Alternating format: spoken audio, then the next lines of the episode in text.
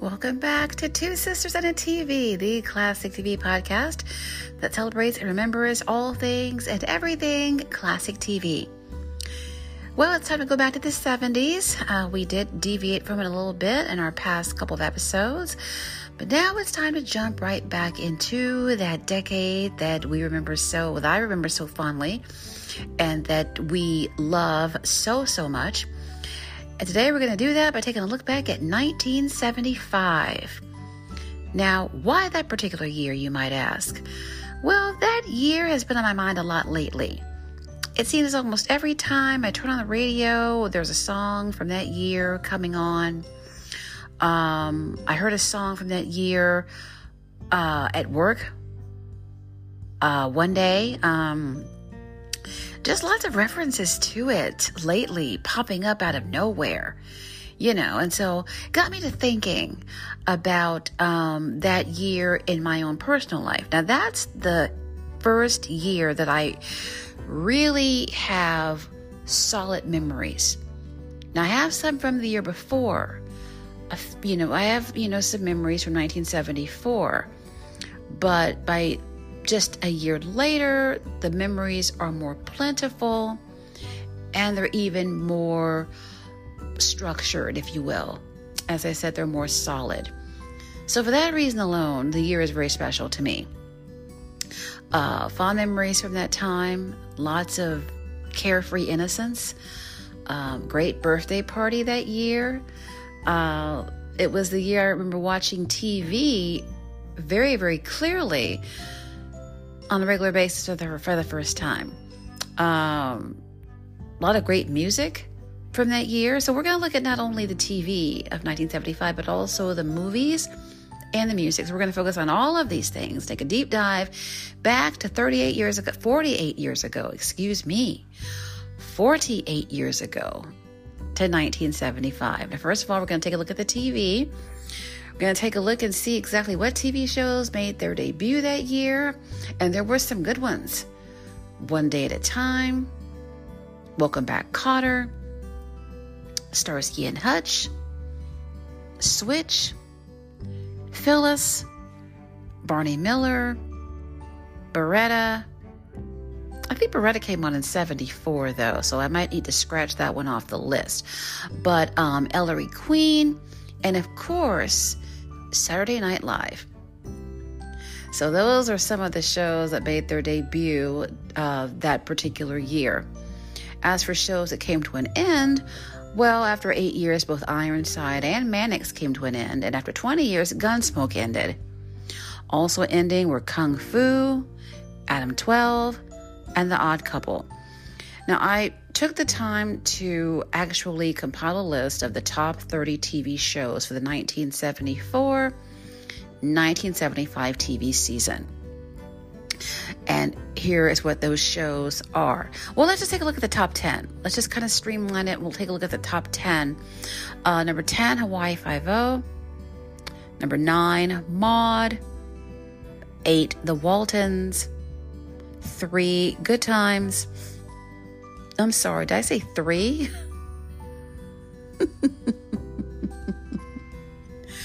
Let me start over. Okay. 10 Hawaii 5 9 Maude 8 The Waltons. 7 Good Times. 6 Rhoda. 5 MASH. 4 The Jeffersons. 3 Chico and the Man to Sanford and Son, the number one show on television in 1975 was All in the Family. Now, how many shows did Norman Lear have in the top 10? It looks like he had four All in the Family, Sanford and Son, The Jeffersons, and Good Times. Oh, no, five. Maude. Half the top 10 shows on television in 1975 were Norman Lear productions. That's saying a lot.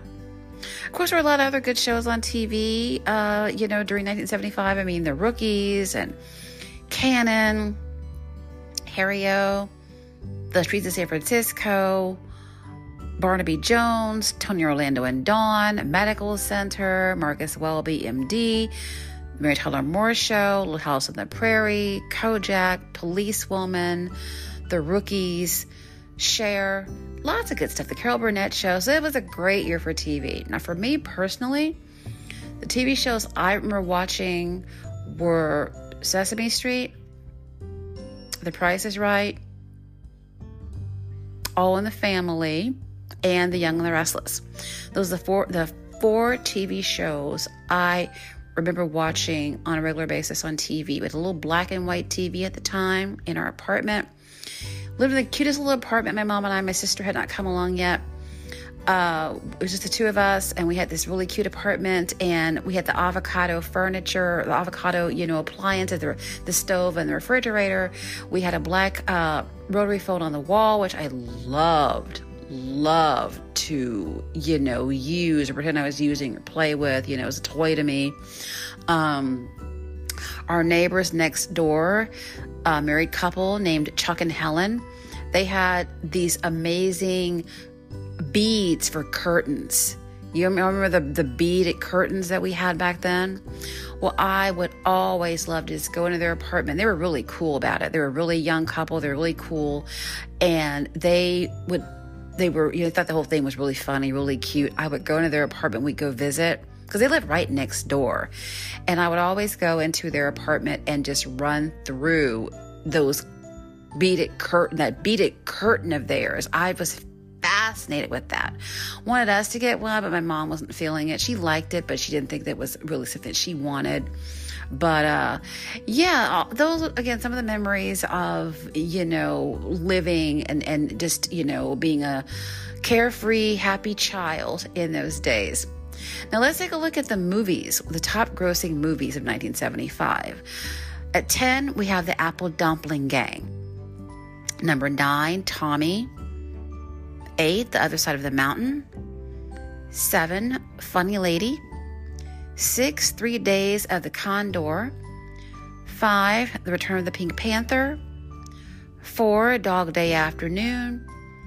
Three, Shampoo. One Flew Over the Cuckoo's Nest. And the number one film of 1975, of course, was Jaws, which I have yet to see. I'm so embarrassed to say that. I'm a big TV girl. I always have been, but I'm so behind with movies. It's pathetic. Of all the movies on this list, I have not seen any of them in their entirety. In their entirety. That's terrible. But I, I've heard of most of these, but I've not seen any of them in their entirety. Most of these I've not seen at all. I've heard of them. I know who was in most of them, but I've not seen them, not not fully, and that is absolutely terrible. But some of these movies from 1975, this is just the top 10 grossing ones. There are other movies from that year I have seen in their entirety. And among them are The Towering Inferno, and that was released in 1974, but, but it was still a big, big, massive hit in 75. Also, Let's Do It Again. I have seen that in its entirety. A few other uh, honorable mentions from that year Alice Doesn't Live Here Anymore. That was the movie that caused the spinoff of Alice, the TV show, which made its debut the following year, 1976. Also, the Rocky Horror Picture, Picture Show, and then the Stepford Wives. I've not seen those either. I've not seen the last three films I mentioned either, but I have seen The Towering Inferno a couple of times, and I have seen Let's Do It Again countless times. That one of my all-time favorite movies. I can never watch it enough. I haven't seen it in a while. One of my favorites.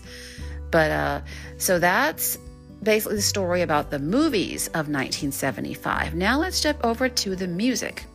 The music, really, really good music. Seems like that for some reason, songs from 1975, they all have this, to me anyway, maybe it's just me, they all sound like the year some more than others, but there are some of those songs. They just literally scream 1975. Some of the ones that come off the top of my head as I'm thinking of are Loving You uh, from Minnie Riperton. Um, Have You Ever Been Mellow by Olivia Newton John? Sister Golden Hair by America, definitely Sister Golden Hair. Oh my goodness, that song just, again, it just sounds like 1975. Uh, Chevy Van, that song sounds like 1975 also pretty much anything by Barry White. And um, there's another song that sounds so much like that year that I oh Rainy Day Rainy Day People from Gordon Lightfoot. Those songs for me personally, they just sound just like the year. They sound just like that year. Just, I mean, it's just, it's unbelievable. Now, I don't know if you have that same experience, but that's definitely mine. So, the music of the year, lots of really good stuff, lots of really good music. And I wrote down a list um, from Billboard's Top 100. I wrote down the top 25 songs of 1975. Number 25, Love Won't Let Me Wait from Major Harris. Number 24, Why Can't We Be Friends from War. I still remember the first day I heard that song. It was on the radio, it was a pouring rain, it was pouring down rain. When my mom's college friends, a couple of her college girlfriends had come to town, we all went to the mall, we went out to dinner. And we were sitting on the mall parking lot waiting for the rain to kind of let up. And that song came on the radio. Number 23, Lady Marmalade from LaBelle. My mom had the 45. We're hearing it like every single day. Number 22, The Hustle from Van McCoy. Another 45 that she bought. Again, I, I actually knew how to do The Hustle. I couldn't do it now. I'd have to probably go to a YouTube video and try to remember how to do it.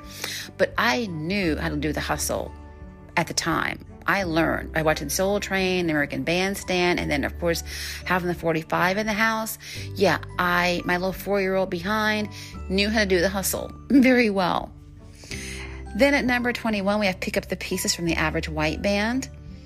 Number 20 at 17, that's from Janis Ian. 19, He Don't Love You Like I Love You, that's Tony Orlando and Dawn.